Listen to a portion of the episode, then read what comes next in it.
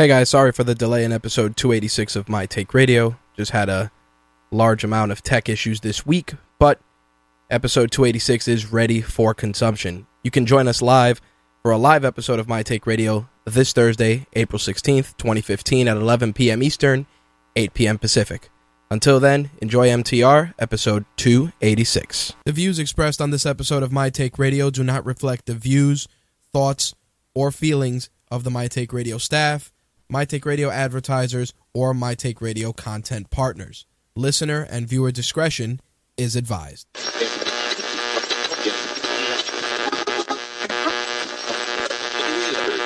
This coverage is live and uncensored, so if you have any small children present, you may want to have them leave the room.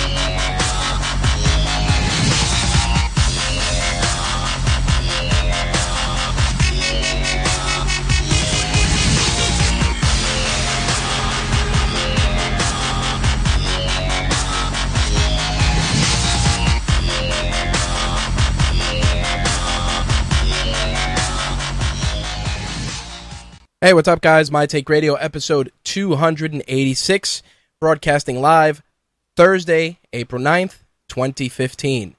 I'm your host, Rich, and our caller number 347 324 3541. Again, that caller number 347 324 3541.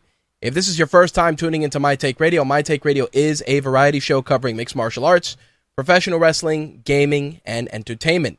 We are live every Wednesday at 11 p.m. Eastern, 8 p.m. Pacific.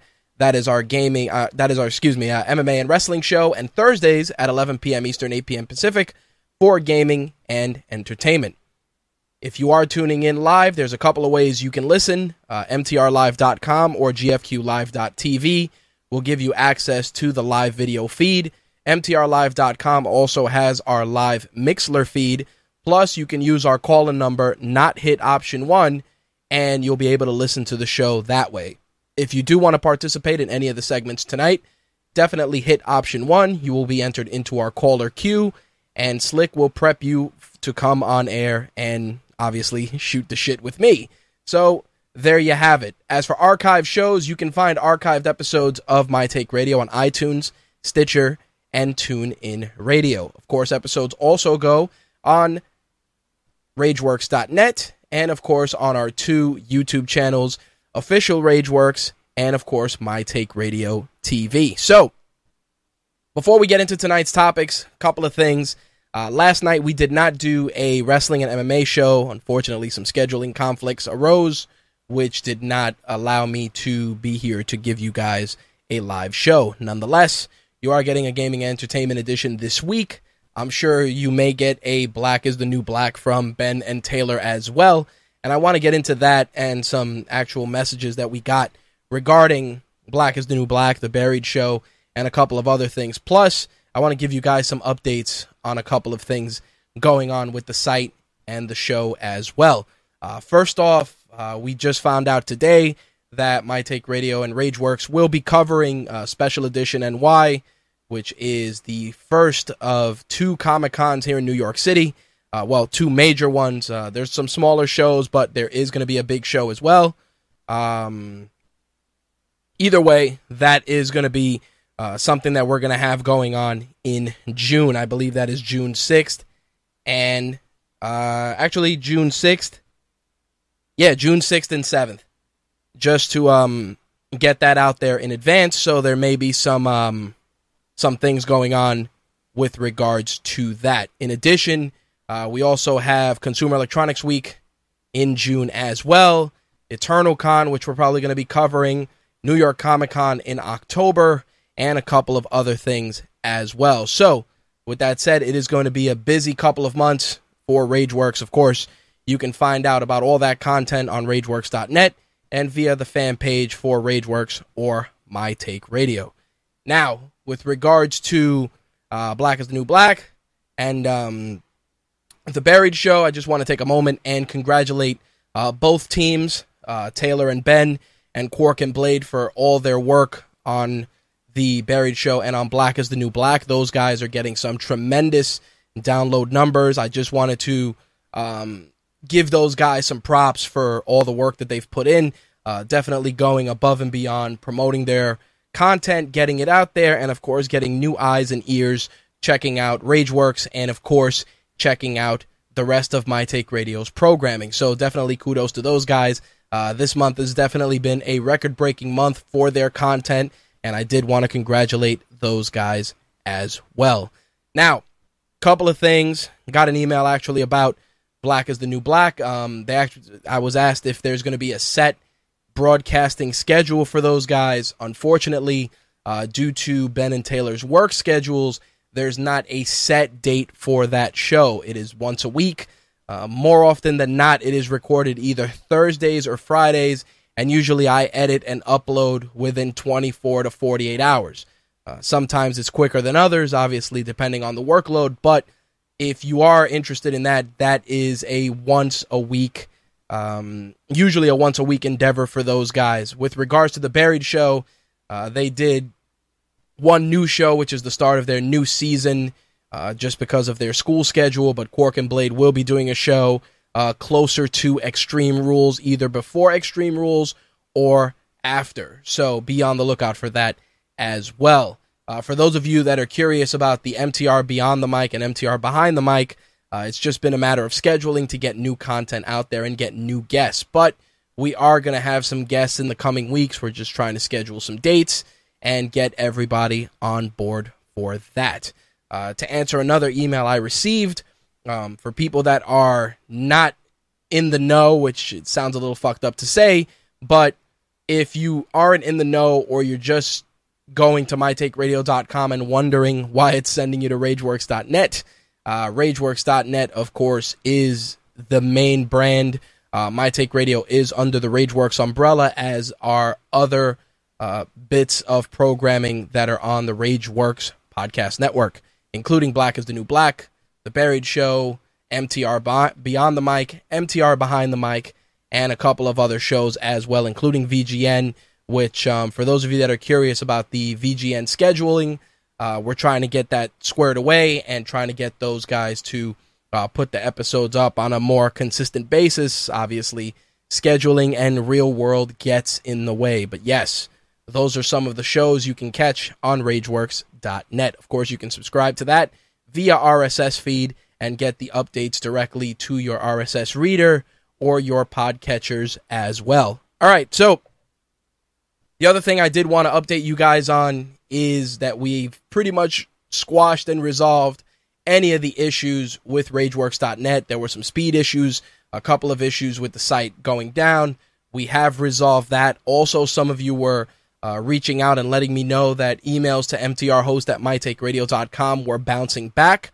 We did fix those. We have all that up and running. As always, if you're interested in being a guest or you want to advertise with My Take Radio, definitely drop me a line, mtrhost at mytakeradio.com for that. And as always, for anything else, rich at rageworks.net works just the same. All right, so uh, semi light week on the gaming side of things. We do got a lot of entertainment news to discuss. Uh, Slick dropped me a couple of lines of some stuff he wants to kind of sound off on as well. So he'll be joining me later on in the segment.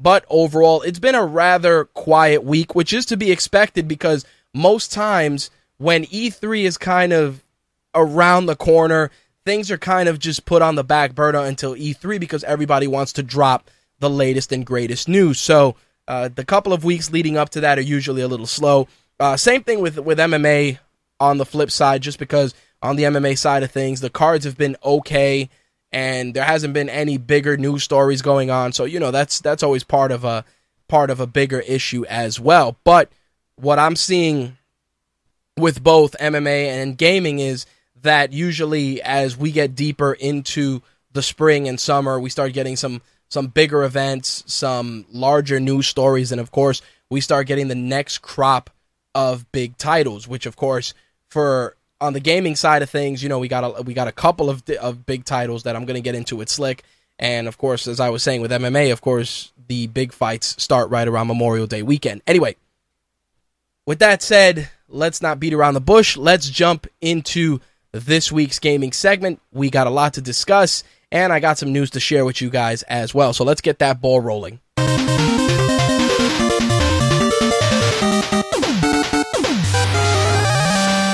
So, for those of you that are looking to cut the cord, which I've talked about a couple of times on air, there's a lot of different alternatives available. Obviously, set top boxes, multiple services are giving you software solutions to cut the cord. Uh, combinations of Netflix and Hulu and Sling TV and HBO Now are all pretty much becoming a staple for those of you that are looking to cut the cord. Well, it looks like Xbox is looking to give you guys more incentive to use the Xbox One as your main media hub. Uh, starting today, eh, those of you that are on the Xbox One preview program in the US and Canada can actually get over the air television by purchasing a Hauppauge WinTV 955Q. You can pick that up for $79.99 at Best Buy, GameStop, or Micro Center, and then just pick up an HD TV antenna. You slap it in, and you'll be able to watch over the air content with your Xbox One. There is um, speculation that a cheaper uh, Hauppauge unit will be dropping over the next few months, which will run you $59.99. Um, not a super cheap alternative, obviously, if you're looking to avoid cable altogether, but at least you're able to access over the air content and then just use a wealth of other services to complement that. Of course, you're going to get access to the One Guide, which is going to pick up all the over the air programming. You'll get all the usual stuff, um, you know, via Xbox One, and you'll be able to use that as well. Uh, Slick says over the air content is just your local channels. Not necessarily. Uh, the only reason I say that is because my youngest sister had an over the air antenna and you got a couple of different variations of the local channels. Plus, for some reason, she had the Food Network, which was odd, TBS, which was just as odd, plus a couple of other channels and offshoots as well. So, depending on your area, you may just get the local channels, but I can attest to the fact that here in New York City, there weren't just local channels. Uh, no, there was no coax, just a straight HD antenna running right into the television slick. That was all the over the air content.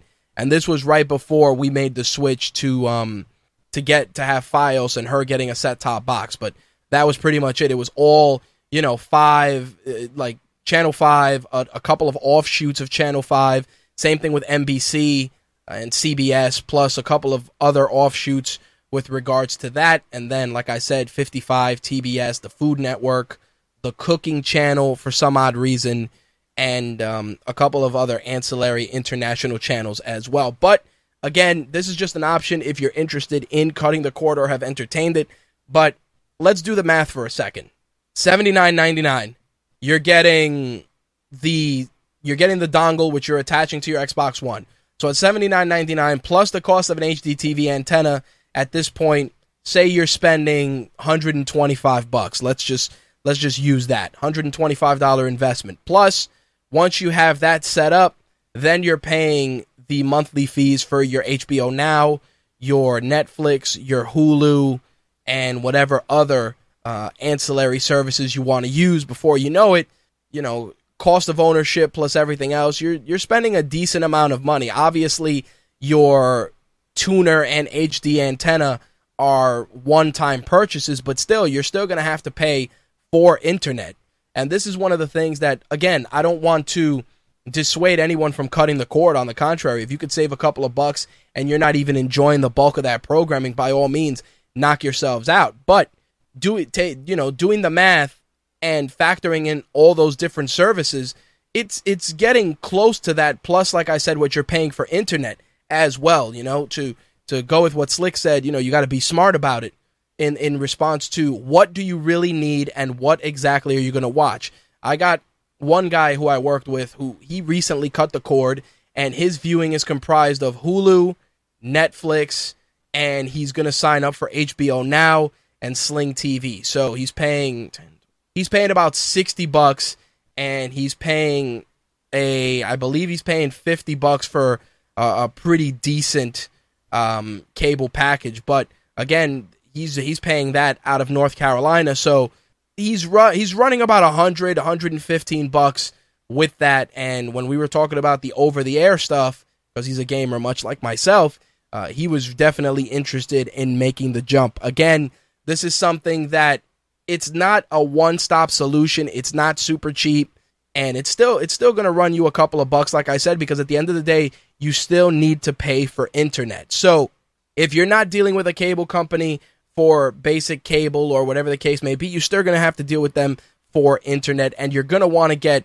a pretty decent tier of internet service because you're going to want to make sure you're able to stream all that HD content with minimal issue. Now, a couple of people uh, bring brought a couple of interesting solutions to the table. Uh, things like Roku, Apple TV, which have you know other ancillary channels and other programs that you can use and again, same thing. Even the Apple TV, which recently dropped to sixty nine ninety nine, you're still if you're gonna want to rent movies and shows, you're still gonna have to pay on a on a per show or per movie basis. So again, we're not we're not there yet. We're not at a stage where cord cutting is truly a cost effective solution. I mean, the the cheapest way is uh, going with with a rabbit ears and then you know downloading torrents or whatever other uh, you know non non approved methods of content consumption are out there. But again, you're going to want to try and leverage that in a way that works for you. But like I said, the Xbox One preview program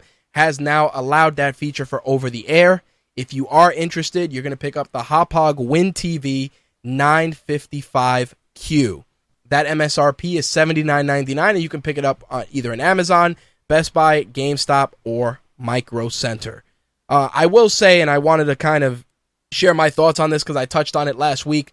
Uh, we are, I am testing out the one month trial for Sling TV, uh, which was which debuted on Xbox One, and thus far I really like it. I I primarily got the one month free trial to watch the El Rey Network because I watch you know Lucha Underground and a lot of kung fu movies, and pretty much a bulk of their movie content I watch via the Sling app. Uh, navigation is good. The stream is clean. Uh, there's very minimal times where the stream has any sort of degradation. So it's it's actually quite good. Now again, 19.99 per month if you don't opt for any of the movie channels, meaning if you want to get Epix, Epix 1, I mean Epix, Epix 2, Epix 3, uh, Epix Drive Through and the Sundance Film Channel, that becomes an additional $5. So at that point now you're at 24.95. So I'm I'm kind of on the fence about if I'm gonna keep it afterwards, only because to watch only Lucha Underground programming, I don't think you know a 1999 investment is the is the way to go.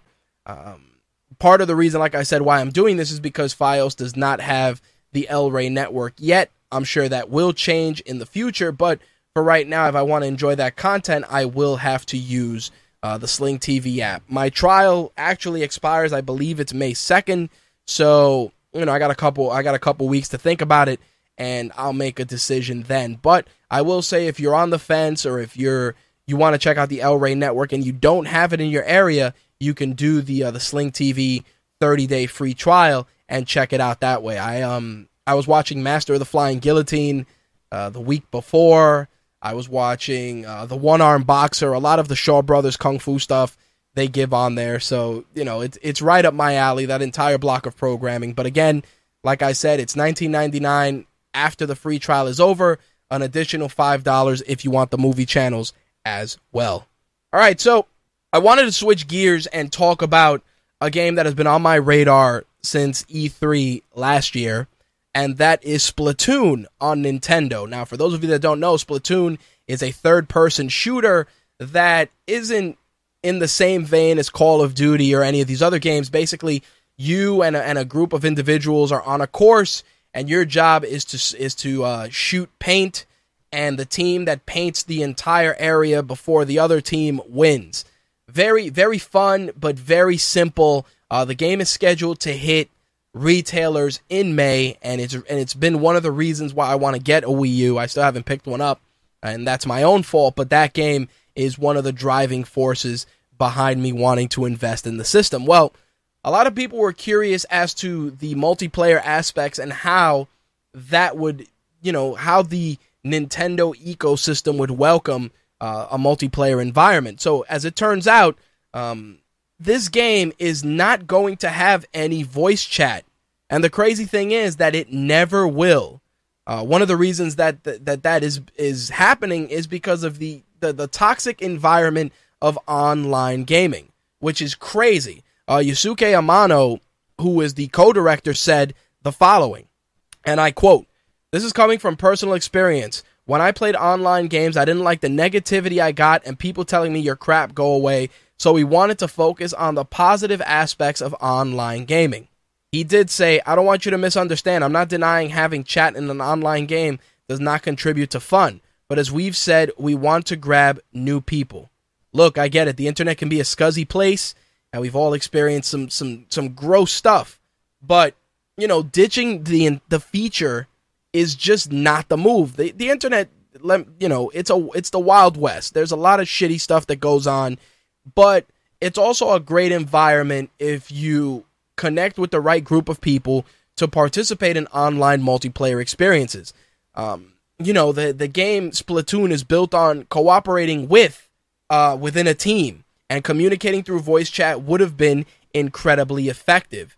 Again, you know, victory in, in Splatoon depends primarily on people working together. The thing is that if Nintendo really wanted to do something, they would maybe either have the chat turned off by default or maybe have it be age restricted.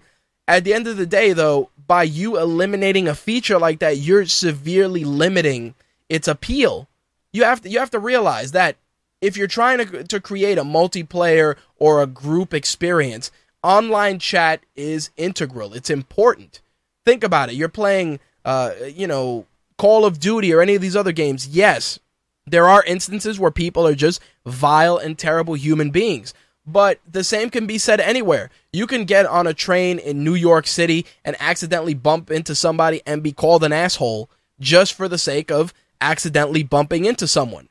It's it's one of those things where eh, you can't you can't nanny everybody. You cannot baby everyone. And I think that we as a community have to in essence learn to police ourselves. The same it can be said for a game that is that is reaching a younger demographic.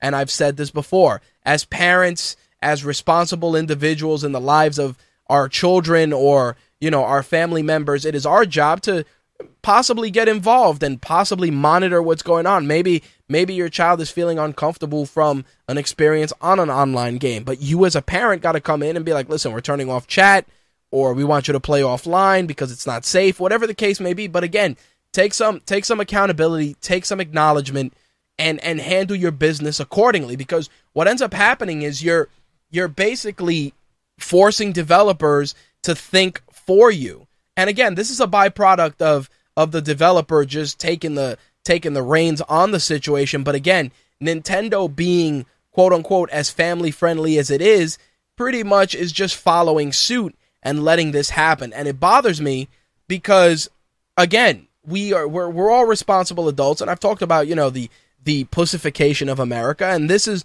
another example of that and it's it's really really sad because think about it, you're playing a game where it is imperative that you and your teammates work together to to paint an entire area before the opposing team. And the fact that you can't go out there and say, "Listen, go to this room or go to that room or hey there's one spot that's left. Meet me in this corner. It just it just takes an element out of the game that really really is crucial.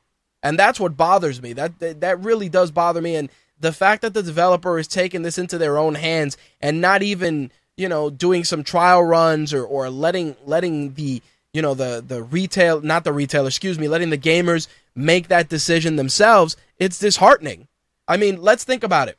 I, I, I play multiplayer games on occasion, but if I really want to enjoy a game, I'm going to play the single player experience. It's, you know, Call of Duty. I've played Call of Duty. I've played a couple of single player campaigns. I enjoyed them. I played through them. I went online once or twice. My skill level, I'll be honest, isn't on par with the rest of, you know, the people that are out there that are five star generals in three days. It just happens. And yeah, I'll go in there and I'll play and whatever. Wanted to, yo, man, you know, like, did you just start playing this shit? And then, you know, you got to kind of have that conversation and either you mute the mic, you shut the audio off, or whatever the case is, and you play. You, you really have to understand at that point that you're behind a microphone. Nobody knows who you are. And either you try and Im- learn and play with people that are better than you to get better, or you just don't play online at all. And that's that's a that's a decision that I made myself. You know, same thing with Halo. In the old days, you'd go online with Halo, and um, you know, you, you everybody had the same learning curve because the game just came out.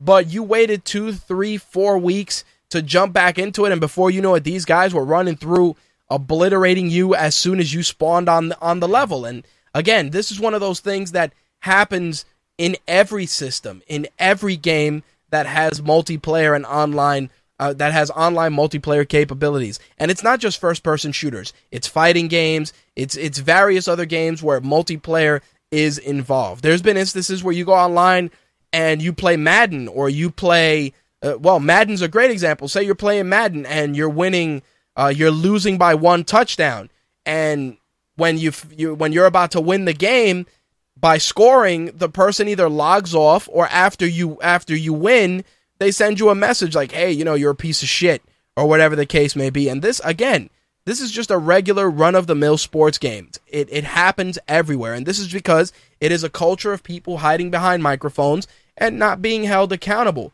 But like I've said, you have to let people defend themselves and step up and handle business themselves. It, it really bothers me that the dev was just like, yeah, you guys don't need voice chat. Really? It's a squad based game.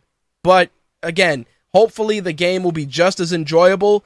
But it definitely bothered me because I, I actually look forward to jumping in and maybe playing some multiplayer with people and saying, hey, you know, let's we got to paint this room or X or Y. But now that's not happening. So you're going to have to pretty much just enjoy the game without party chat. As I said, Splatoon hits retailers in May.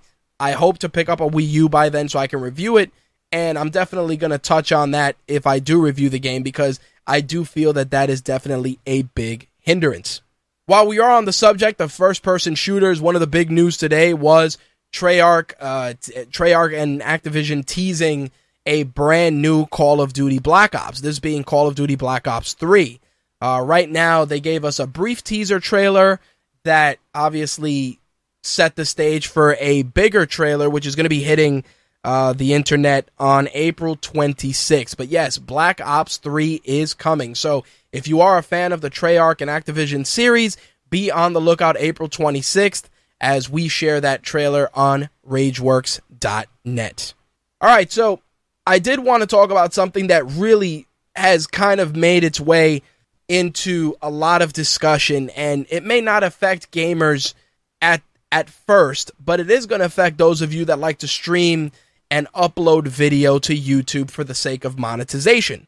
So, earlier this week, I received an email straight from YouTube for both our channels, My Take Radio TV and Official Rageworks, with regards to a a planned uh, YouTube subscription service that is going to be launching uh, it's going to be running about 10 bucks a month and essentially removes advertising. Now, even though the people are subscribing and it's removing advertising, those of us that have monetized videos on YouTube are still going to get whatever we're going to get from YouTube for having our videos monetized. Now, the the crazy thing is that if you don't want your videos to be part of that service, you essentially have no choice. And when I say that, it is because if you want to have the game, have the videos on YouTube, but don't want to be part of their new quote unquote subscription service, what ends up happening is all your videos get converted to private, meaning at that point that nobody sees them. So essentially, YouTube has put you in a corner and pretty much just forced on you that you're to have to jump on board with this brand new with this brand new approach to their model. Now, YouTube as of late has been receiving a lot of press for multiple reasons. For those of you that stream Nintendo games, the big one is Nintendo's monetization strategy with regards to their games and how people are essentially not wanting to stream Nintendo games because if they have to be on an approved list and it has to be certain titles and you have to be signed up for Nintendo's revenue sharing program. It is a huge pain in the ass and that already has people soured on streaming any sort of Nintendo content. As for those of you that are putting up content in in the hopes of becoming the next PewDiePie or the next multi-millionaire streamer, you have to realize that you're going to have to commit to the new YouTube subscription model. Like I said, it's going to be $9.99 and you're going to be able to watch YouTube videos commercial free according to what they what they've been saying. Now, some people may care about that, some people may not. Me personally, the commercials don't bother me. And the reason I say this is because as someone who has a media presence on YouTube, I understand that that's how people pay the bills, that's how people improve their products and their service and their services and their offerings. So, uh, a quick commercial that's maybe 3 seconds of my life, 5 seconds of my life and then I either have the option to fast forward it or just X out the um the small advertisement on the bottom is not a big deal. And the reason I'm referencing this is because I'm seeing more and more of uh, more people I know, more and more of my peers jumping into um, streaming and uploading video content to YouTube. Uh, we don't get me wrong, we do that. We stream, we put stuff on YouTube, we put unboxings, we put all this other stuff. And yes, we do monetize our videos because again, shit costs money. And we live in a society where too many things are free and too many people complain that they're not getting enough value for laying out zero dollars.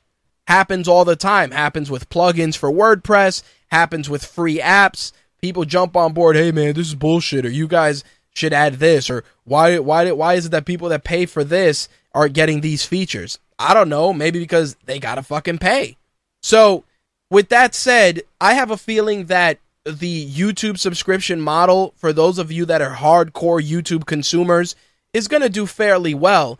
But I am curious to see how that trickles down to content creators and if you're going to end up getting more or less revenue for the content you put up. Just remember, if you have your videos monetized currently and you do not agree to this new YouTube terms of service, your videos will be marked private. So again, something to consider if you're interested in doing that. And like I said, if you have videos out there or you have content out there, or if people complain about advertisements or commercials or etc., people need to remember that all of this stuff costs money. And and people lose sight of that because they figure, "Oh, I just type in this video, I just type in this this keyword and I watch this video and that's it." But for those that are trying to really make a living out of it or are really trying to become the next great content creator, it's you're you're hindering them from becoming better by not investing 5 seconds of your time to watching a lousy commercial for whatever it is. Suck it up and let it slide. And the reason I say that is because these are the same people that subscribe to Hulu and got to eat the commercials anyway. And you're paying for that. So, again, it's just it's just a very very strange uh really strange situation with just the online community and YouTube and even Nintendo for that matter. But alas, like I said, um, if you're looking to jump into this or you're looking to become a content creator, you need to know where you stand and how it can affect you. Again, like I said, keep that in mind. And if you have received an email from YouTube, much like me, agree to that ter- to those terms of service. Otherwise, your shit is going to be put private. But again, that's going to be a ten dollar uh, subscription service for YouTube, which will eliminate ads across the board. Again, how that affects content creators remains to be seen, but once I hear more, I will definitely share it with you guys. Uh, Slick just informed me that he has a couple of things he wants to share with us, so I'm going to bring him on board before we jump into the entertainment segment for this week's episode. Slick, what's going on, buddy? What's up, man? Not too much. Same old, same old. So, What's going on? Share share your gripes, my good friend. Yeah, it's um, it, I'm just feeling starting to feel a little bit weird about this generation of gaming because it's just way too much bullshit going on. You know, between the nickel and diming and just, I feel like we're not getting, we're not getting the uh, a quality of games that we should be getting. Like How- I mean, so? everybody knows Mortal Kombat's coming out next, you know, this coming Tuesday. Correct. And you know, for the people that want to get it, I, I'm not trying to dissuade anybody from getting it, but I am one of them. as as you know, I, I hear you. As you know, when it first was announced at E3, I was excited as hell, and as time went on and we learned more and more about it, I got less and less excited to the point where I have no plans to buy it whatsoever now. Okay. I mean, But What's the what's the elephant in the there's The room? nickel and diming, which I mean, we've we've beaten that into the ground.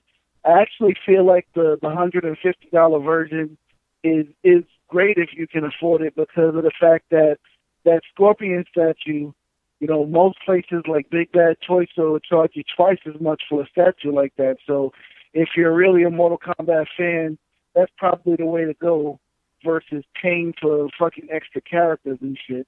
The um like I, I dropped the the article the other day about the expansions that The Witcher Three is putting out, which I feel that's the type of DLC we need to be getting from everybody because with the DLC they're putting out, you damn near get another game from them Right. instead of just getting freaking skins and maps and all that bullshit that we shouldn't be paying for. Because the worst part is the the offenders where DLC amounts to a one megabyte download that's really just uh, unlocked for content that's already on the disc. Right. That's the real pisser. Well, let me let me put it let me put it in a couple of different ways. And the reason I say this is because this goes back to what I was just saying about YouTube. And there are many gaming companies and I will I will be 100% frank when I say it that really just bend gamers over on the regular. And we know them. Capcom, EA, Activision depending on the game, Ubisoft once in a while. You you get what I'm saying? We they all we all have our culprits for our genres and our interests. But with Mortal Kombat, and you know me, I hate dealing with the DLC bullshit. I hate it. But I'm also of the camp uh, that there are two options. A, I buy the game, don't get the extra characters, and six months or a year later buy the Ultimate Edition, which in turn I gotta sell my old game, pay the 60 bucks for the new game, and get all the DLC. Okay, great. Done. But again, at that point, it's a matter of be keeping up with the Joneses at that point. I know that yeah, I can buy the straight version for 60 bucks and that's great, but I actually want to play as the Predator. Or I actually want to play as Jason. So at that point, I got to make a decision from a financial standpoint. Do I want to lay out the money? Well, I get X, Y, and Z if I buy this version of the game and this stuff comes with it. The DLC by itself is 30 clams anyway. So 60 for the game, 30, that's 90 already. So at that point, I might as well get something else for my trouble and have it either be, you know, a tangible item like a statue or something else that down the road, and the reason I say this is because, and I'll tell you in a moment, that stuff, if you choose to sell the game or sell the statue, sometimes you can make the money back just on the statue. And the reason I say this is because Assassin's Creed 3 had a really really nice Connor statue that came with the with the main with the big edition. And a couple of retailers you walk into and they're still selling the game for 80 bucks with the statue. There was one place that had the game for 60 bucks and I went back to buy it just so I could get the statue and it was gone. So I go on eBay, I'm like, "Ah, fuck it, I'll buy the statue myself." Dude, the statue itself is 75 bucks. At that point, you just got to make a conscious decision how much is this going to affect my enjoyment of the game. Me personally, I wanted to play as those characters. I know what it's going to cost me. Fuck it. Am I going to buy the ultimate edition of the shit when it comes out? Yes. But since NetherRealm isn't giving us the shit, I got to buy it, you know? Yeah, and I I mean, but that that's what I mean when I say that's that's one of the things that turned me off to the game. And another thing I just saw today because what's the main selling point of Mortal Kombat? The Mortal Kombat itself. Right. And I watched a video. It was about twelve or thirteen minutes long that showed all the all the fatalities of the the standard characters. In other words, the ones you don't gotta pay extra for. Right. And I gotta say, I was bored to death. Okay. Like there were about four fatalities that I even thought were, you know, mildly entertaining because we you go back through the history of all the fatalities and stuff and to some extent like they're usually funny or or like out there in some way like you know something like Liu Kang turning into a dragon or some shit like that Right. and most of the fatalities in the game are just freaking cutscenes from pick a number Saw movie. They're, Okay. they're not, you know, creative in any way. They're not, and I, I hate to say this because you know it's you know killing people. They're not funny or anything. Like you, the first thing you mentioned to me was was the Johnny Cage Here's Johnny one, and that one I like because that one's kind of funny. Yeah, it's super There out of, like out of three others under the net that that I even you know would want to want to waste my time doing all those button moves to do Well, because the rest of them are I- a lot of them are like copies of the same shit. Well, you know what it is, dude, and and people people may agree or disagree, and if you disagree, you know, hit them hit them numbers, hit them ten digits, and make it happen. But I'll be honest, Mortal Kombat has evolved as a fighting game to become a better fighting game, but it has become a caricature of what it used to be. It, you know, sometimes you mask what the game really is by throwing a lot of window dressing. Mortal Kombat as a fighting game, it's, you know, you can interchange it with Injustice, throw some blood and guts, and you get the same shit. But again, it's it's it's about a a relationship with the franchise, a relationship with the series, and it's true. Some of those fatalities are fucking bullshit. But again, my my basis for buying the game number one, I want to play as you know the characters I mentioned, but I just want to support the fighting game genre. You know, you know me. I love I love my fighting games as much as the next person, and I own my fair share of suspect fighting game titles. But that's because I want to support that genre. Same way people want to support first person shooters, RPGs, whatever the case may be. The same way people want to support shitty comedies or certain musicians. It same rules apply. What bo- what bothers me, and this is the bigger elephant in the room with something like Mortal Kombat, is that we've gotten so we we've received so much about the game. You know how you always tell me, "Hey, I hate watching 17 movie trailers because I've seen what the game looks like or I've seen what the movie looks like." Yeah, The same shit is happening with this game. It's like, I got it. Yes, we're going to show you the story trailer. Yes, we're going to show you this fatality trailer. Yes, we're going to show you the bonus character trailers, and that's fine. But when every day you're you're essentially showing every fatality and everything, that ends up ruining that aspect of the experience. Let people discover some shit themselves because again, that word of mouth is going to become a driving force in selling the game. Like the here's Johnny fatality, cool, that was different. And it was like, wow, that's that's some real outside of the box shit. But the fact that there's an entire compilation of each character's fatalities, brutalities, and everything else, it doesn't it takes away that aspect of discovery as a gamer. Nothing beats, you know, forward down forward forward down forward high punch and getting a fatality of some sort or, you know, back down forward forward and low kick and getting something and not knowing what it was going to be or hearing it from your friends like, "Oh shit, you know if you use Kano, he rips the dude's heart out." And it's like, "Yo, I suck as Kano, but I want to see that shit." So, let me try it. Now, it's what, you know, Yeah. the, it's the logic that you share with movies. I I dude, I want to play the game. I'm excited for the game, but every day and yes, as a media outlet, all that shit is great for clicks and traffic and and people coming in and seeing it, but at which point is is too much is, is enough well, at what point is it too much media that it just gives you the entire game at that point? All that's left is for them to stick the controller in your hand. there you go. And I mean, I'm just really disappointed that like there's there's like at least ten fatalities that that involve just cutting the person in half, and I'm like, okay, it's the same shit over and over again. Right. There's like four or five fatalities that involve removing either the person's brain or heart or both, and there's a couple of you know evisceration fatalities. I'm like, why is everybody doing the same shit? Right.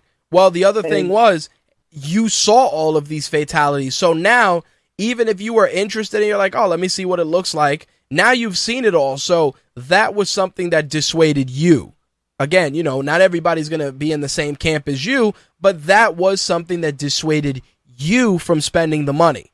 Me personally, I was already invested. The thing that got me as just like I said, somebody who who, who does this shit, much like you and a couple of our colleagues, is the fact that it's just overkill at this point.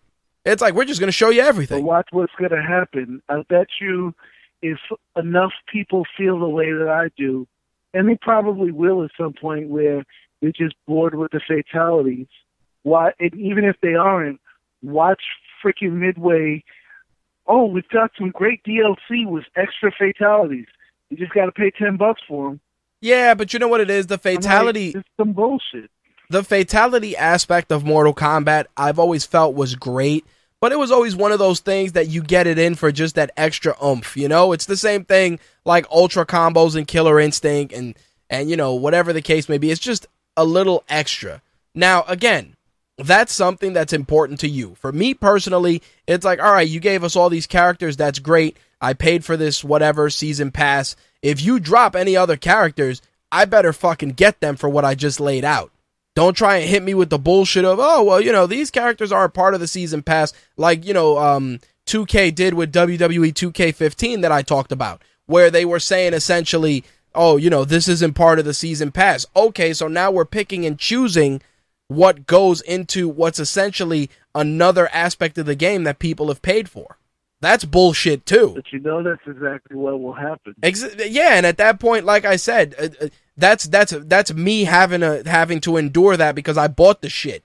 But what I'm saying is that I bought it. I know it's imminent, but that still doesn't mean I gotta like it. You know what I mean? As a gamer, uh, unless the characters just suck. You know, unless it's like, oh, you know, you get to put Aquaman in Mortal Kombat. I don't give a shit. You know.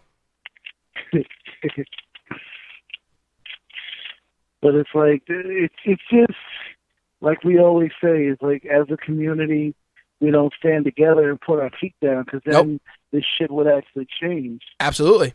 And what I what I also wanted to get at, like you know, we got to speak with our wallets. Is that with with this new generation of gaming, you know, the PS4, the Xbox One, with everything being on, or sometimes even better than the level of the PC, the um, it seems like developers are really resting on their laurels of just delivering graphics.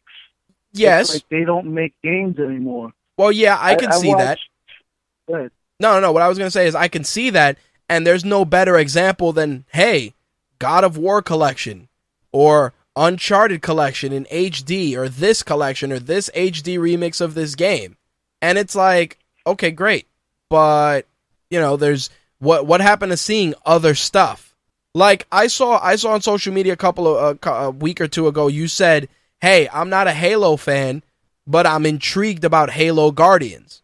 Now, that's not saying you want to buy the game or you don't want to buy the game, but the game grabbed you with something different. That's not to say that you're still not running around shooting shit. The fact that Master Chief, who's been the hero all along, is somehow responsible for like shit bad ending. shit. Go ahead. But it's like I, I've seen not even the the rehashes because that's a whole other issue. Right. But at least the rehashes are rehashes of games that we know are good and that we played the hell out of, and that we might some of us might want to play on the PS4, or like I said with the the GTA 5 review, you know, if you never played it on the PS3 or the 360, you will want to get it on the PS4 or the Xbox One because it's rare, but there are those people out there. Uh, this is and true. said that you know two weeks ago. Yep. But some of the new games coming out, it's like they're all graphics and no actual substance. Right. I, I saw today. One was from last month, and one that actually is, is new. Two games coming out. One, everyone's going to Rapture, which has been getting a lot of, of good um, press, and the other one forget the name off the top of my head. Give me just one quick second because I have it in one of the groups I'm in.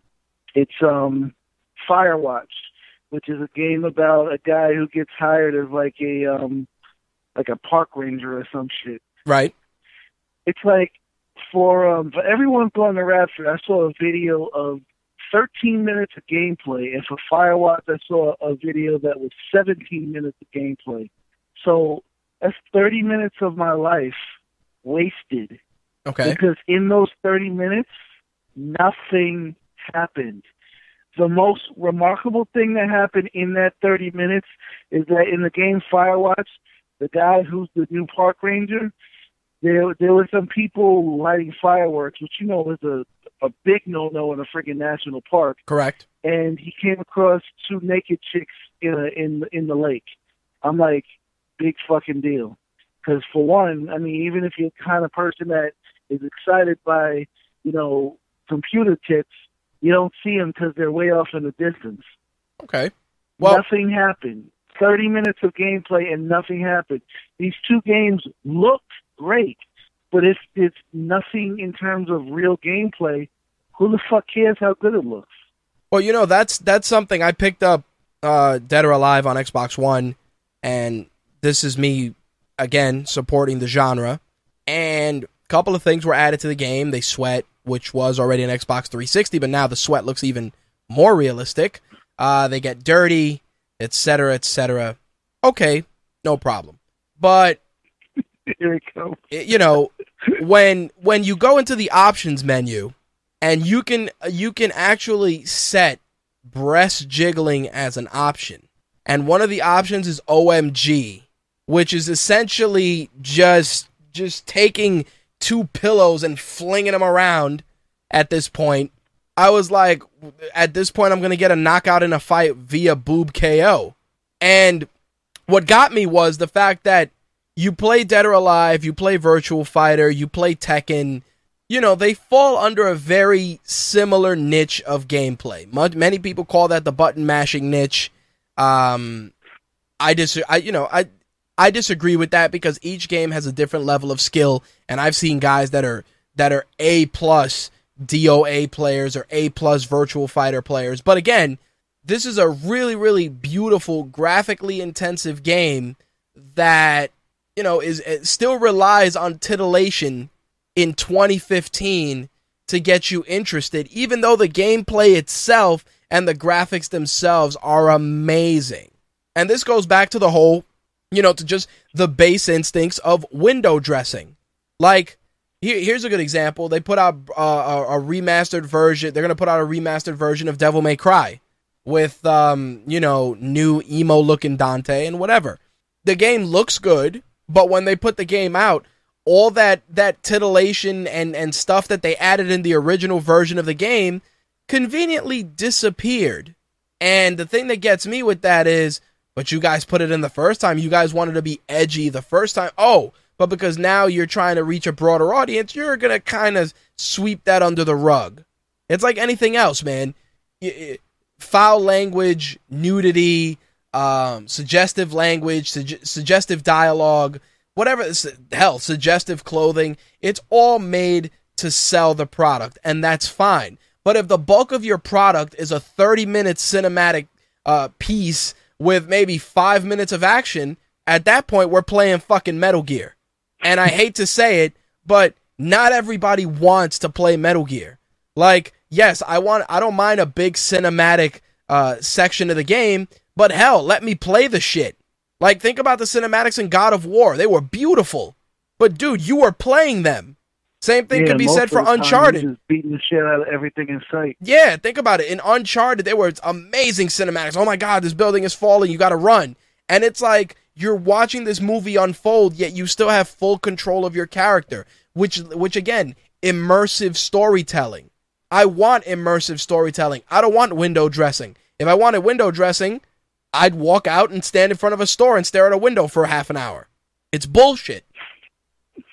These are these are these are the things that your gripes and and your frustrations totally on on the right track. But we're also living in a more visually stimulated environment. Everything is a photo.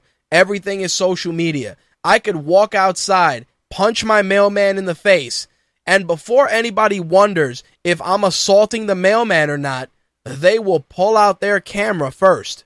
before anybody tries to see if the, the mailman's okay, okay, okay while he's on the floor bleeding. Thank you. Or vice versa. Or hey, why'd you? Th-? No, it's oh, check this shit out.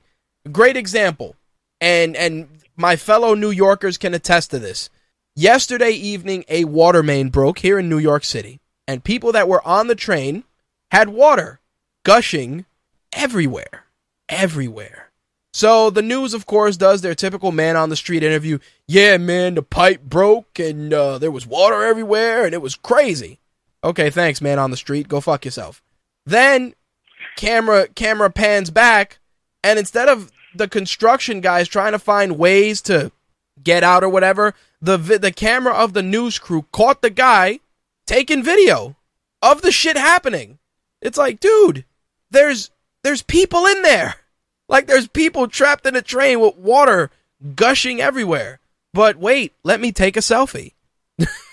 Again, we are we have be, we have become a society of, of media and window dressing. And don't get me wrong, I love taking photos. For a guy who hates being photographed, which I do, I'm active as fuck on Instagram. You know? Well, most people who don't want to be in photo, photos like to be behind the camera. Correct. But again, it's it's one of those things where we are a very quote unquote visually stimulated generation. And not us like those after us. So you can get the, the, the 16 and 17 year old kids going, wow, this game looks awesome. And the game may play like shit. You may use the, the directional buttons may all be action commands, and the only way that you can move your characters by hitting R1 but no one will care because the game looks amazing.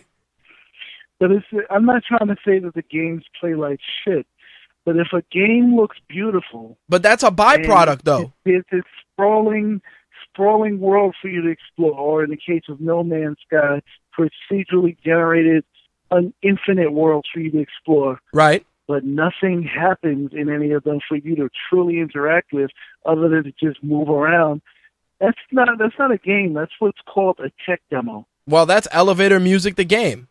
that's what that is. That's elevator that's elevator music the game. It's like, "Hey, look, you're walking through a lush forest and you're still walking. And oh, look at this beautiful cicada, but you're still walking through the walking. forest. Hey, are you at the end of the forest yet? Oh, no, you're not. Look at these beautiful leaves. Do you hear those birds chirping? Motherfucker, can I shoot something?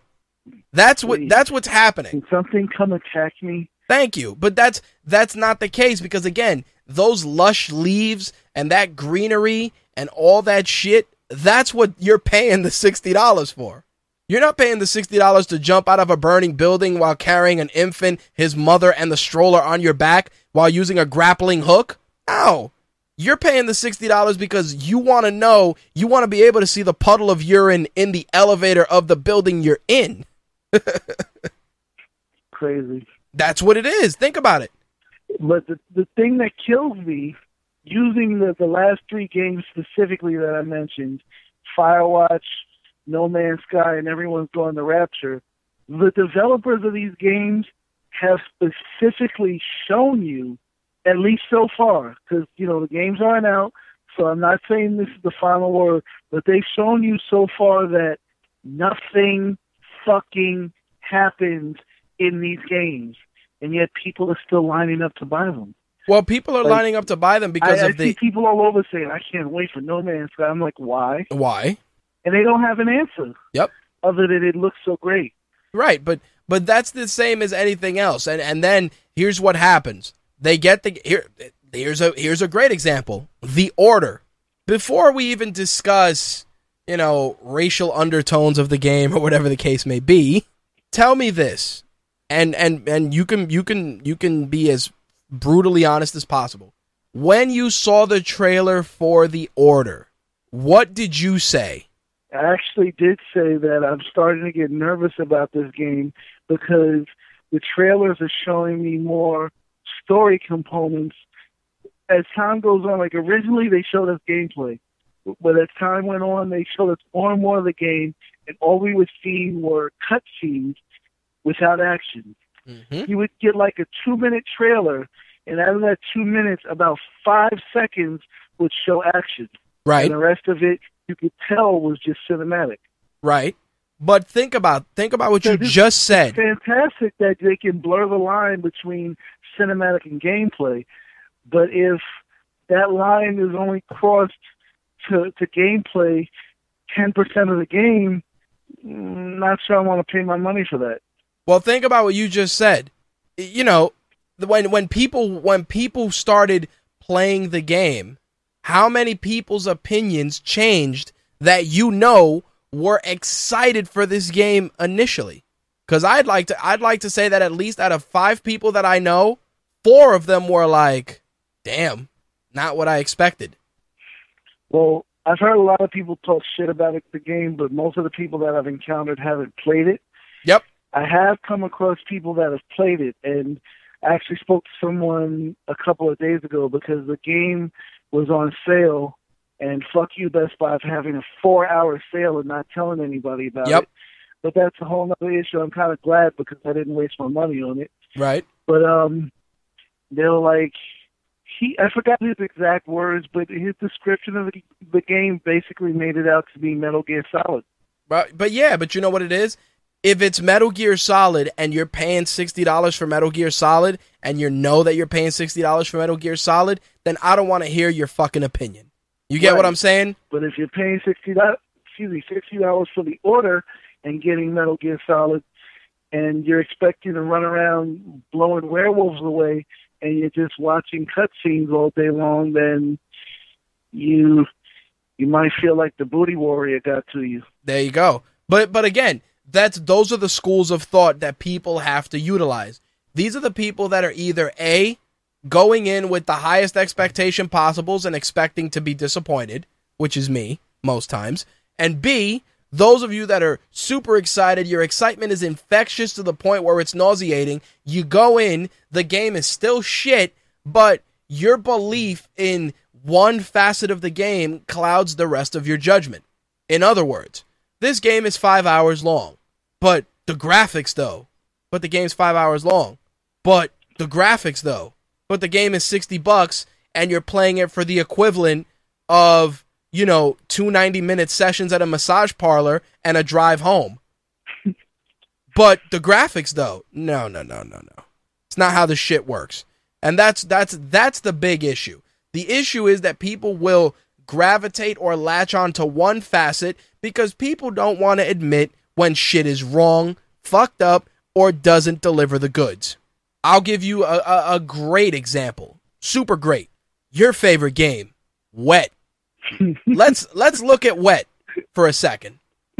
Let's not even talk about let- let's look at it. Let's look at let's look at it in its in its wet glory. And um let's realize that if you only saw the game, only saw it, only saw a video of it and didn't play it, you'd be like, "Wow, this game looks pretty badass." Right? Yeah, and then you play it and you realize holy shit this game has essentially the same control scheme as Stephen Hawking's wheelchair and then you realize wow. that this game is shit Th- this is a, a, a spray painted gold piece of shit but those graphics are amazing But the thing is, and I can't believe I'm defending Wet. I feel like I want to kick myself in the ass. right A game with shit controls right is still better than a quote unquote game with nothing fucking happening. Right, but you see you see what you just did? You you just you just ver- validated the experiment that I just said. You found the one intangible to make the shit relevant, to make the shit worth exploring and discussing. And this is what's happening in the gaming industry by and large, where people are afraid to just acknowledge that shit is bad. It's like if I'm laying out the $60 for a game and a developer didn't give it to me and it is a festering pile of shit and I choose to write about it, I'm going to write about it as honest as possible because I paid for it. And that's Even the problem. I didn't pay for it, I'm gonna write about it honestly. Right, but but again, this is this is the line that that that has evolved over the years. It's the same thing with people that have relationships with public relations. This is the same as the Kardashians and TMZ. And people are like, how the fuck does that apply? Think about it. TMZ writes as much negative shit about the Kardashians as anybody else, but they'll make sure that they're there when Kim Kardashian is coming out of a fucking, you know, porta potty in the middle of Rodeo Drive. So bad press is better than no press at all. Right, but that's but developers and and and gaming media and even some gamers are are falling for the trick that that any press is good press, and that is not the case. I hate to say. I'd rather have a 5-hour good game than a 5-hour cinematic game that many people just don't enjoy. That are that they're forced to find something good in it. Forced for whatever reason relationships, coverage, whatever the case may be, or or just the fact that you know, oh, I want to support Hideo Kojima. I love Hideo Kojima. I love the motherfucker too, but he just makes controllable movies. It's basically a VCD with a play button and a pause switch. Damn. Again, doesn't mean I don't like the guy. Don't doesn't mean that I don't think that he's creative as fuck. But that's what I'm playing. I'm essentially playing a choose your own adventure game from uh, from an Apple. It's it's it's it's fucking uh 21st century Oregon Trail. You have dysentery. You're dead. That's what it is. And people just don't want to don't want to acknowledge that. And this doesn't just apply like I said to the average gamer. This applies to the media by and large the obligation that there has to be some good in the shit. And the minute that you don't acknowledge that there's something good in it, uh, you're jaded or, you know, you have no passion for the for the industry or whatever the case may be. It's like, "No. I have a I, you know what I don't have a passion for? Shit."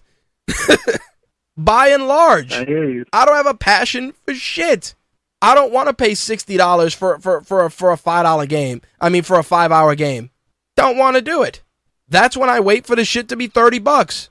But some people are like, oh, you know, the developer's great and they gave me the game. So I have to. I have to find something good. No, you don't. You no, don't. You don't. Because the honesty that you give that developer, if your honesty is what correction, let's let's let's also look at that too. If your honesty is well founded, and when I mean well founded, it's that you've played 30 or 40% of the game and you have an honest opinion. And you want to know why I say that? Because of all the fuckers that jumped on board to shit on Destiny that had to play the game for a longer period of time and they all revised their reviews after the fact. All of them. 70% at least.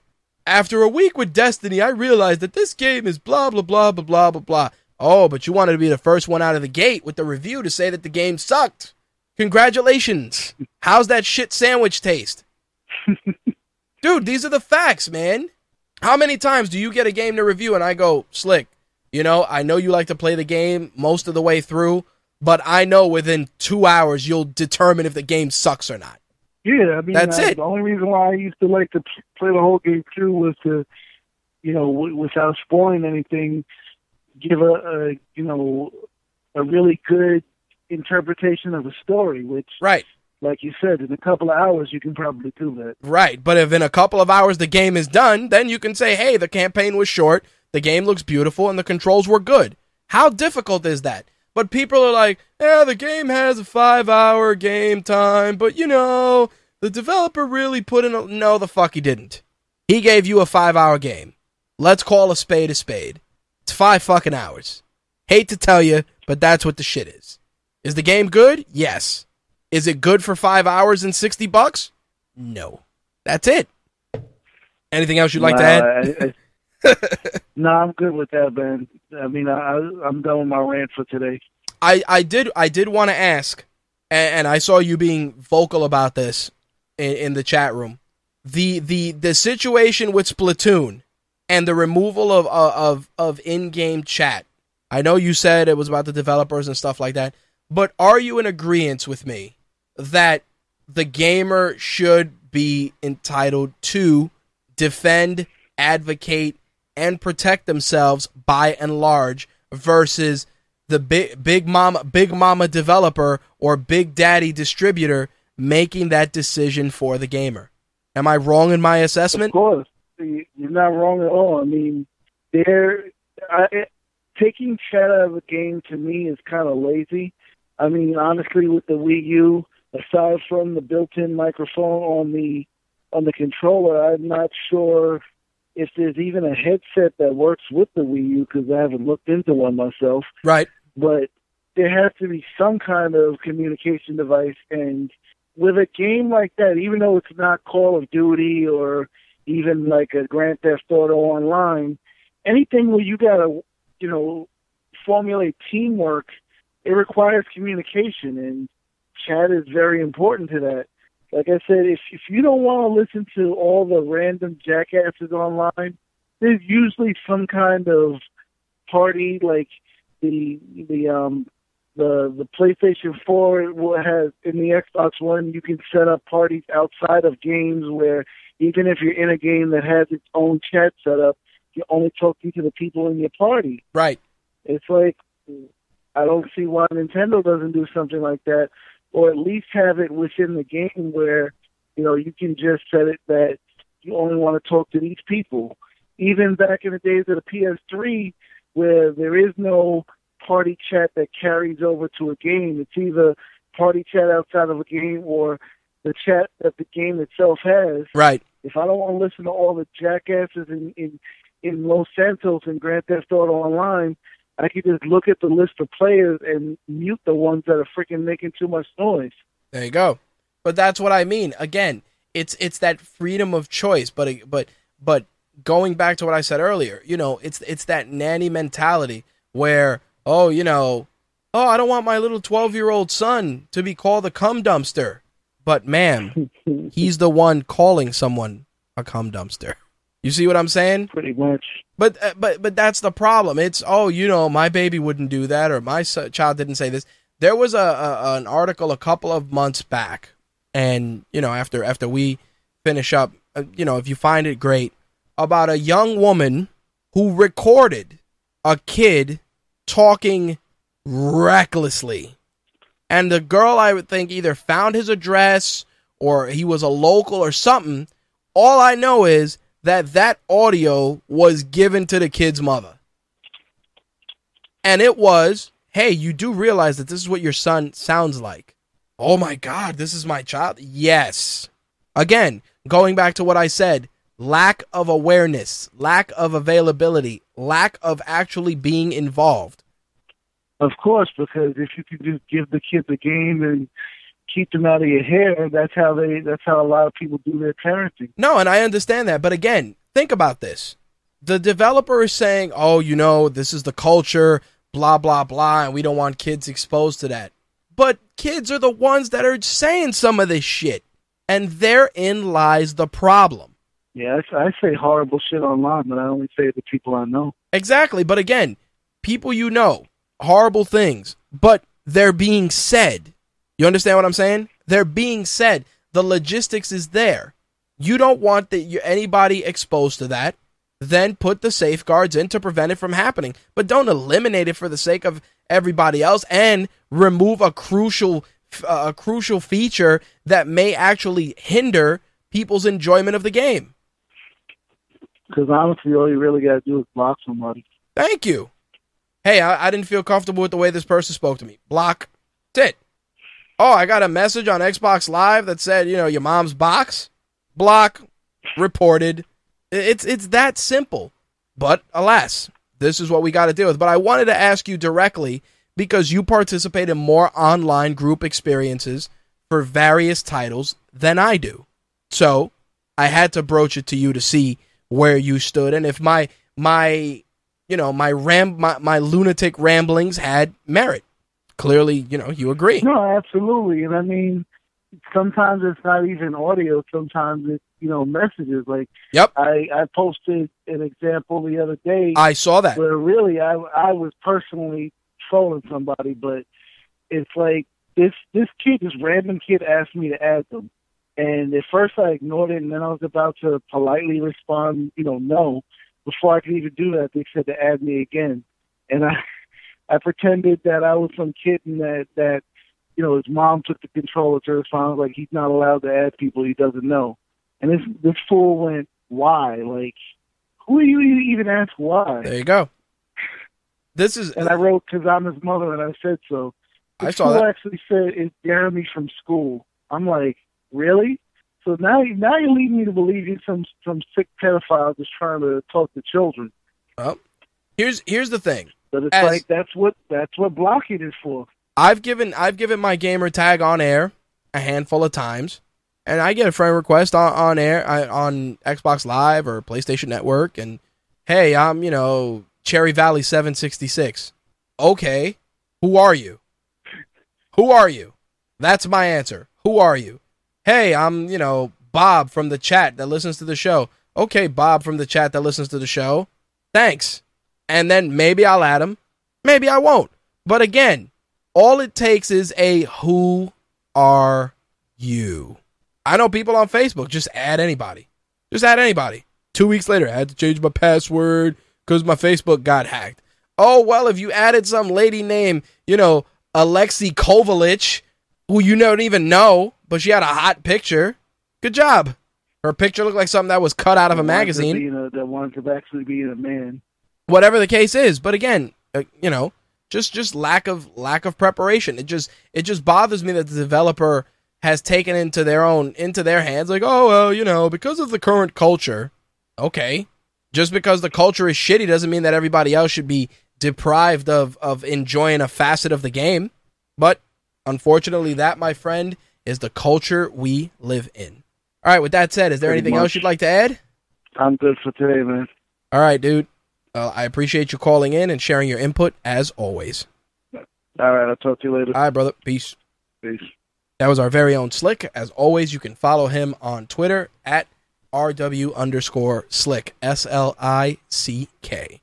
Well, with that little discussion, we actually are going to wrap up the gaming segment of the show for this week. As I said, things have been a little quiet, but I'm sure within the next few weeks, things are going to get a lot more interesting.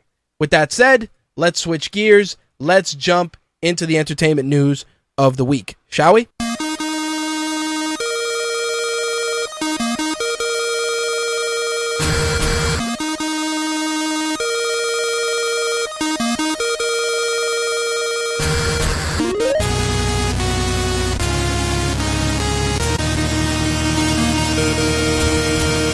Before I get into the entertainment news for this week, I'd like to give a quick shout out to Mike Kingston, creator of Headlocked. For those of you that don't know, Mike Kingston and Headlocked are a uh, graphic novel series uh, that takes place in the world of professional wrestling. Mike Kingston has been a guest on My Take Radio's Behind the Mic and Beyond the Mic interview series on a couple of different occasions. Uh, truly a stand up guy, one of the hardest working guys in the business. Uh, has already had a couple of successful Kickstarter campaigns. Uh, the Headlock comic is incredibly enjoyable, and I wanted to give him a shout out and show him some love. And this is the new Headlocked t shirt that you can pick up at prowrestlingtees.com forward slash headlocked comic and uh, show your support. Definitely check out the Headlocked comic if you're a comic fan and a fan of professional wrestling. Totally a, a, a badass book, really well done. A lot of great talent involved. Uh, some you know wrestling luminaries such as Jerry the King Lawler, Mr. Anderson, Beth Phoenix, and numerous others have dipped their hands in the proverbial pool and really brought to life this unique and great universe from Headlock. So props to Mike Kingston. Uh, thanks for the shirt. And definitely make sure to check it out, headlockcomic.com or pro wrestling tees forward slash headlocked. All right, so it's been a while since I've had some uh, quote unquote what the fuck movie news, but we do have some interesting news stories this week that definitely fall in that category. Uh, the first up is uh, Netflix is actually entertaining bringing back Full House.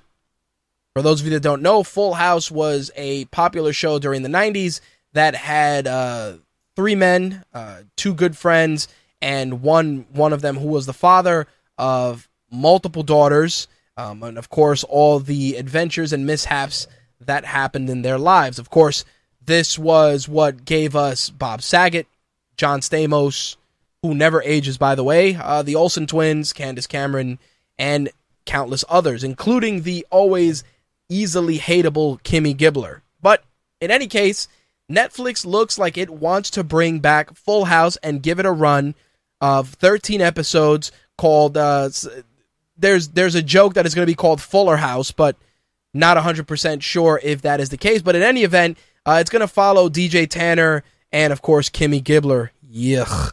And then um you know, all the usual suspects will pop up: John Stamos, Bob Saget, Dave Coulier, uh, Jodie Sweetin, maybe the Olsen twins. Who knows? But it looks like that is something that Netflix is seriously entertaining. Now, I don't think this is a terrible thing.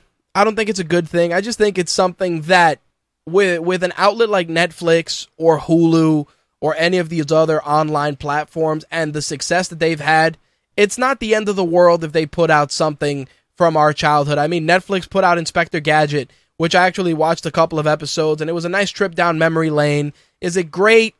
Eh, you know, it depends on who you ask. Is it terrible? Not really, but again, freedom of choice, you watch it or you don't.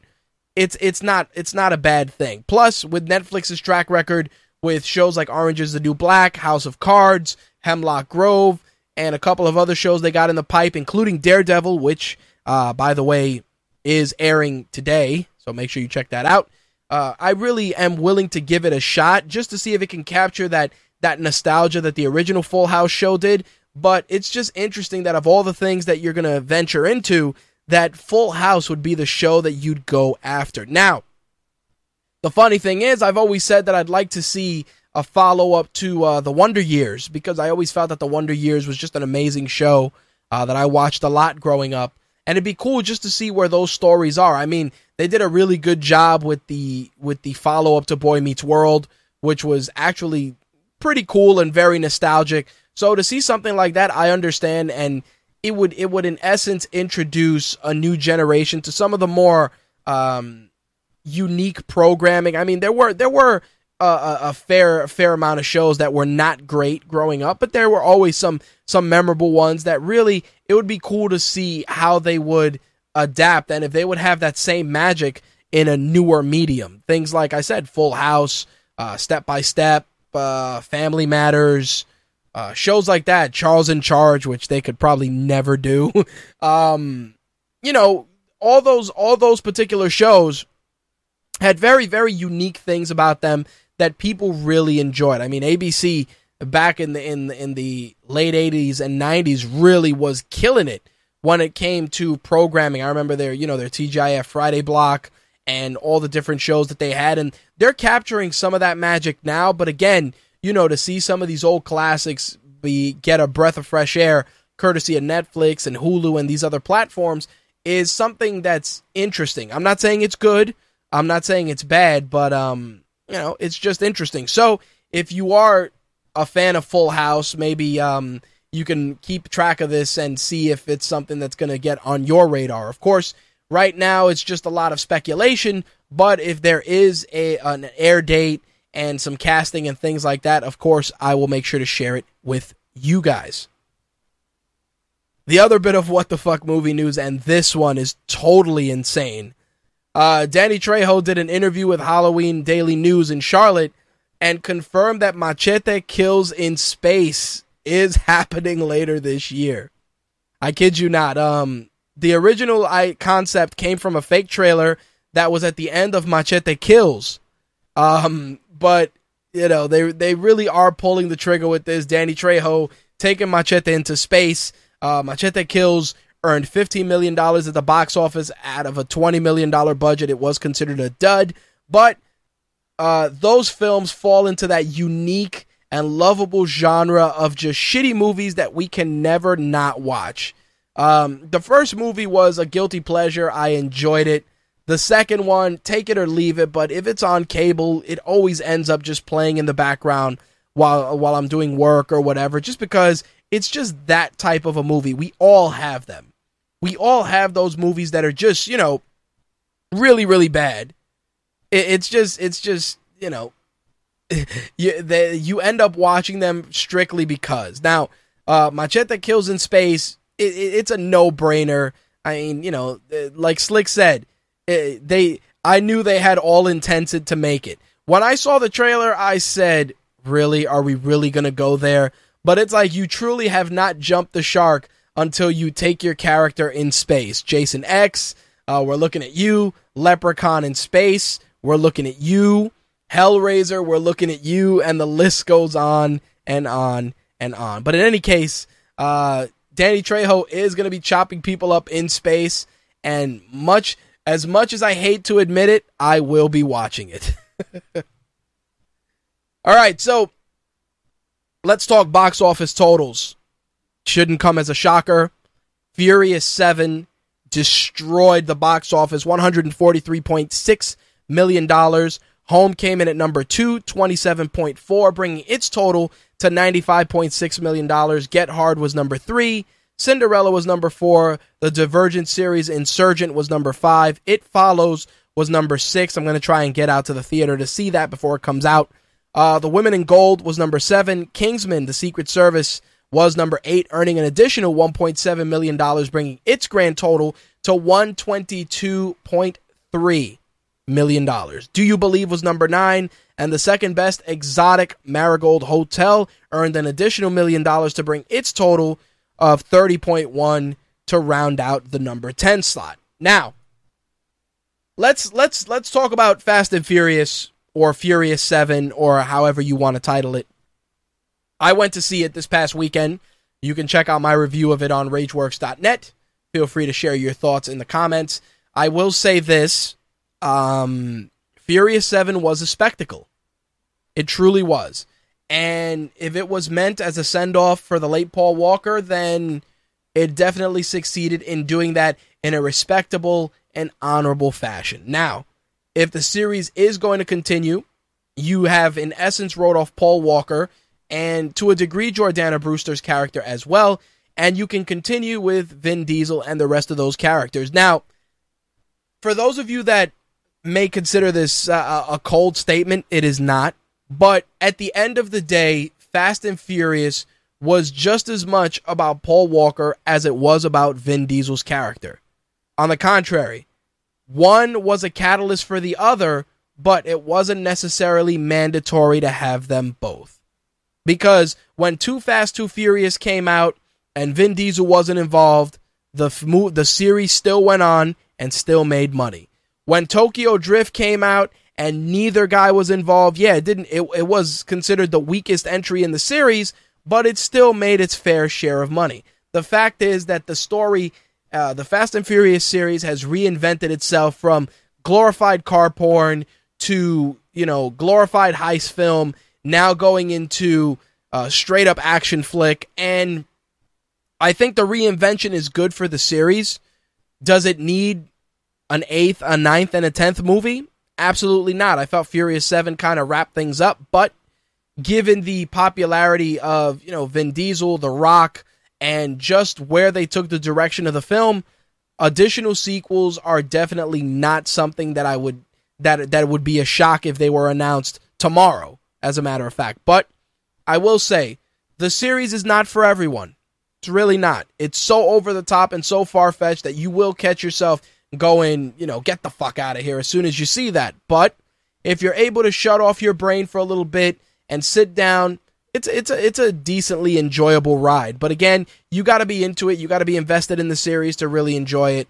Otherwise, you know, you're just gonna look at it as what the fuck is going on, and why is Vin Diesel trying to be super serious when this is not something that's remotely that serious? I mean, again, it's a it's a take it or leave it series, but the record breaking totals that it has and the fact that it's almost made 500 million dollars thus far as of this week's show is a testament to the fact that there's still a market for this series and there's still a lot of money to be made. So, even though with the passing of Paul Walker, you would think that we would close out this series, all signs point to that not being the case. Again, if you want to get my full breakdown of the film, check out my review on rageworks.net.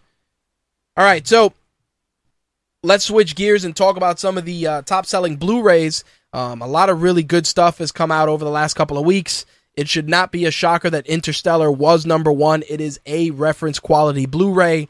Um, amazing visuals, great sound. If you got a, a, a, an awesome home theater setup, you will definitely enjoy it. Uh, a little, a little, a little heavy for some, but still a great showpiece if you're looking for something to show off your television or home theater. Uh, the Hobbit Battle of the Five Armies was in that list. Big Hero 6 was also in that list. Not a big shocker there. Uh, Penguins of Madagascar, Into the Woods, The Imitation Game, excuse me, Exodus, Gods and Kings, The Hunger Games, Mockingjay Part 1, and Annie were the top 10 Blu rays of the week. Uh, the Hobbit Battle of the Five Armies, another beautiful reference quality disc, but I am going to wait for the extended editions for all three films, um, just because these are these are films that I probably will end up watching more than once. I've been guilty of doing that with the with the extended Lord of the Rings series. You know, occasionally, again, this is one of those things you throw them on. You either sit down and you genuinely watch them, or they play in the background while you do work. Um, Tim Ferriss actually mentioned that in one of his podcasts that um, he puts a movie on loop and actually has it just playing in the background so that he can feel creative. I've been guilty of that. Usually it's something on television. Occasionally it'll be a Blu-ray on loop. A lot of times it's either Fight Club or um, Kill Bill, uh, depending on the mood. But I, I am I am notorious for that. So yes, um, something like Lord of the Rings, I will definitely wait for the extended edition just because I know I'm to watch all the extra features and all the shit just because I truly, truly did enjoy the series. All right, so it would not be an entertainment segment without talking a little bit about Marvel. Um, Entertainment Weekly uh, issued a story this week uh, about Joss Whedon acknowledging that there will not be a post credit scene in Avengers Age of Ultron. Now, before you think that there will not be anything during the credits, that is not the case. There will be what is called a tag, which will be a scene that happens during the credits, but there will not be anything after all the credits are over. Again, this is something that Joss Whedon chose to do, not necessarily something that will be commonplace going forward. But again, there will not be two end sequences for Avengers Age of Ultron. Make note of that. There will only be one. He also dispelled the rumor of Captain Marvel making an appearance. He said that is not the case, but sometimes we, we do live in an era of misinformation and you don't want to give up the goods, but you never know. We may still see Captain Marvel, but as of the article in Entertainment Weekly, that is not the case. But again, we will wait and see. While we are on the subject of the Avengers, the Avengers Infinity War, which is the finale of Marvel's Phase 3, will have the Russo brothers involved directing both parts. Of course, the Russo brothers did an amazing job with Captain America and the Winter Soldier, and they will also be directing Captain America Civil War as well. So, the Russo brothers will have their hands full in Marvel mythology for the foreseeable future. So, there you have it. Infinity War has its directors. Captain America Civil War, which is currently filming, and of course, Avengers Age of Ultron, which will be hitting theaters very, very, very soon. While we are on the subject of sequels, I did want to talk about the uh, Tron film, which will be getting a sequel. Uh, this would be the second in this in the series for um, the new uh, Garrett Hedlund led series, but of course, this will be the third for the Tron mythology as a whole. Um, it looks like Olivia Wilde and Garrett Hedlund will be reprising their roles. Tron Legacy, which had both Hedlund and Olivia Wilde, made $400 million worldwide on a $170 million budget. If you are a fan of the Tron series, I'm sure you'll be excited to know that this is going down. I actually had to watch Tron Legacy twice to really, really, really enjoy it. It, it had an amazing soundtrack. That is without question. But the film itself, eh, it depends. You got to really, really enjoy the Tron mythology. And I remember watching Tron when I was a little kid, the original, and I just was enamored with the light cycles and the bright lights and stuff. And I just thought it was amazing and ahead of its time. Of course, now you watch it, you're a little older and it looks incredibly dated, but you appreciate where they took the mythology and how they brought it forward. So for me, I definitely am curious to see what they do with this next Tron film, which is rumored to be called Tron Ascension. Again, not 100% confirmed, but once I get the news, of course, I will share that with you guys. On the Deadpool side of things, Ryan Reynolds has been extremely active on social media, sharing all the happenings of the Merc with the Mouth, and um, it's definitely been a very, very uh, awesome couple of days. Just seeing a lot of cool shit. You can see Ryan Reynolds is really enjoying uh, putting in the work as there as uh, Deadpool. I almost said Daredevil. Daredevil's on the brain because I want to watch it.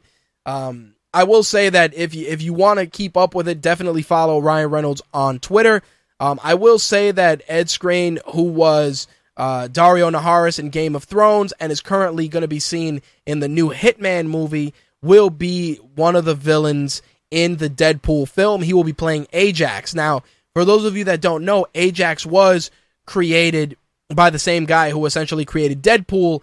Uh, definitely a more uh, a more violent individual. Uh, has no pain receptors, increased speed and stamina, and is pretty much going to be the guy that Wade Wilson is going to be exchanging punches, kicks, and I'm sure a fair amount of gunfire. Now, of course, uh, this uh, this joins uh, a slew of other characters from the Marvel universe, including Weasel, who's being played by T.J. Miller.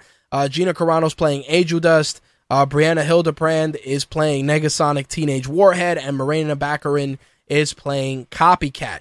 Uh, there's also a rumor that Colossus Daniel Cudmore um, was supposed to be in the film, but that is not what I've been hearing. I'm hearing that Colossus will be in the film, but not played by Daniel Cudmore. We'll see if that's true.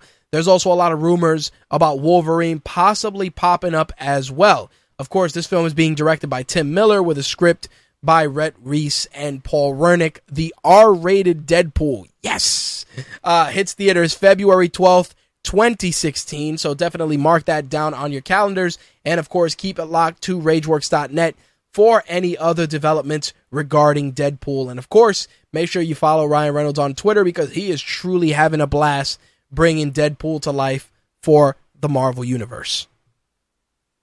All right, now I did want to discuss this next bit of news, and again, this is definitely in the what the fuck movie news category. Uh, these next two, these next two stories are first, we are getting a Human Centipede three, aka the final sequence. I will be sharing the trailer on RageWorks.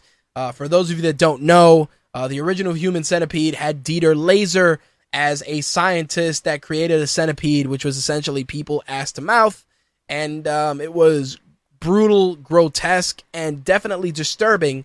Uh, the second sequel followed along with a um, Laurence Harvey, who was the lead in that film, and again, just just pushing the levels of horror and depravity to new to new heights. Um, Human Centipede three follows that just the same, and is already teasing a 500 person human centipede which just sounds so awful on so many levels. Again, uh, The Human Centipede is not a great movie, not by any stretch of the imagination. But it's just one of those movies that, much like a car crash, you have to slow down and look. Uh, the Human Centipede falls into the category of it's just a movie that has been talked about so much, both good and bad, that you just have to see it for yourself to believe it. I saw the first one and I was it was insane. And again, the second one was on Netflix. I gave it a watch and it was it was equally as disturbing though I felt that they pushed the envelope strictly for the sake of getting people to talk about the film.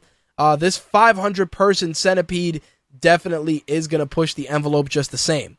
In any case, if you're interested in checking out this car wreck, it hits theaters and video on demand on May 22nd. So we'll see if I decide to be a glutton for punishment and check it out. Of course, if I do, maybe I will do a minority film report, or maybe I'll just review it and not uh, share the visuals on a, uh, you know, from an audio standpoint and gross you guys out. But we'll see what happens. May 22nd is still a ways off. Uh, we'll we'll definitely decide by then what we are going to do. Uh, the other bit of what the fuck movie news involves a sequel to a movie that was, for all intents and purposes, a dud and that is Need for Speed. As many of you know, uh, Need for Speed starred Aaron Paul and was pretty much loosely based on the Need for Speed game series from EA. Now, the movie was a dud. It earned $203 million worldwide, which was 43 million in the US, 65 million in China. Uh, the, the, the high point of the film was its practical car stunts. Um, it looks like um, a couple of Chinese investors are going to be involved and are going to try and get a sequel done. Again, this film, uh, the first Need for Speed had, uh, you know, Scott Waugh directed it. You had uh, Ramon Rodriguez, um, Kid Cudi was in it, Michael Keaton, Dakota Johnson, uh, Imogen Poots, and of course Aaron Paul. I am sure none of those actors are going to be involved in the next one, but you never know. But all signs are pointing to a new sequel for what was essentially a very, very, very shitty uh, video game film. But alas, the the money's definitely being fronted by somebody, so we are definitely going to get the film eventually.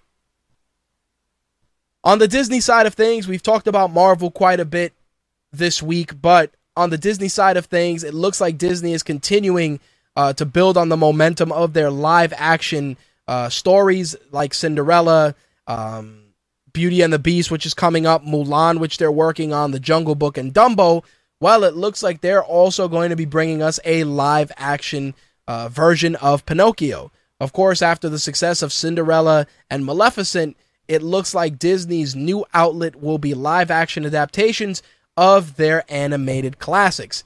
Not something that I totally hate, but I do feel that if you continue to churn those out, they are going to lose their luster rather quick unless you can deliver something on par with Maleficent, which was unique and different and told a very, very cool story, or even Cinderella, which was surprisingly well done. I think it will lose its luster sooner rather than later. But alas, like I said, you have the following films to look forward to in live action form The Jungle Book, Beauty and the Beast, Dumbo, and Mulan, and of course, Pinocchio as well.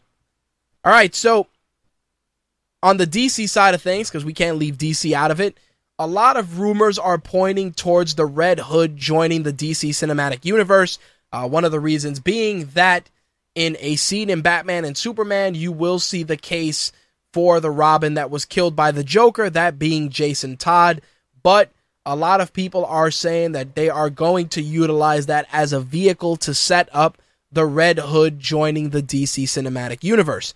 Take that with a grain of salt right now due to the outlets that these news have been coming from, but I think that the Red Hood character would be very, very interesting on the big screen just because of his his uh, relationship with Batman and just his loose approach towards crime fighting. Kind of a kind of uh, on par with the Punisher to a degree with with his more lethal methods but also his very, very unique code of honor as well.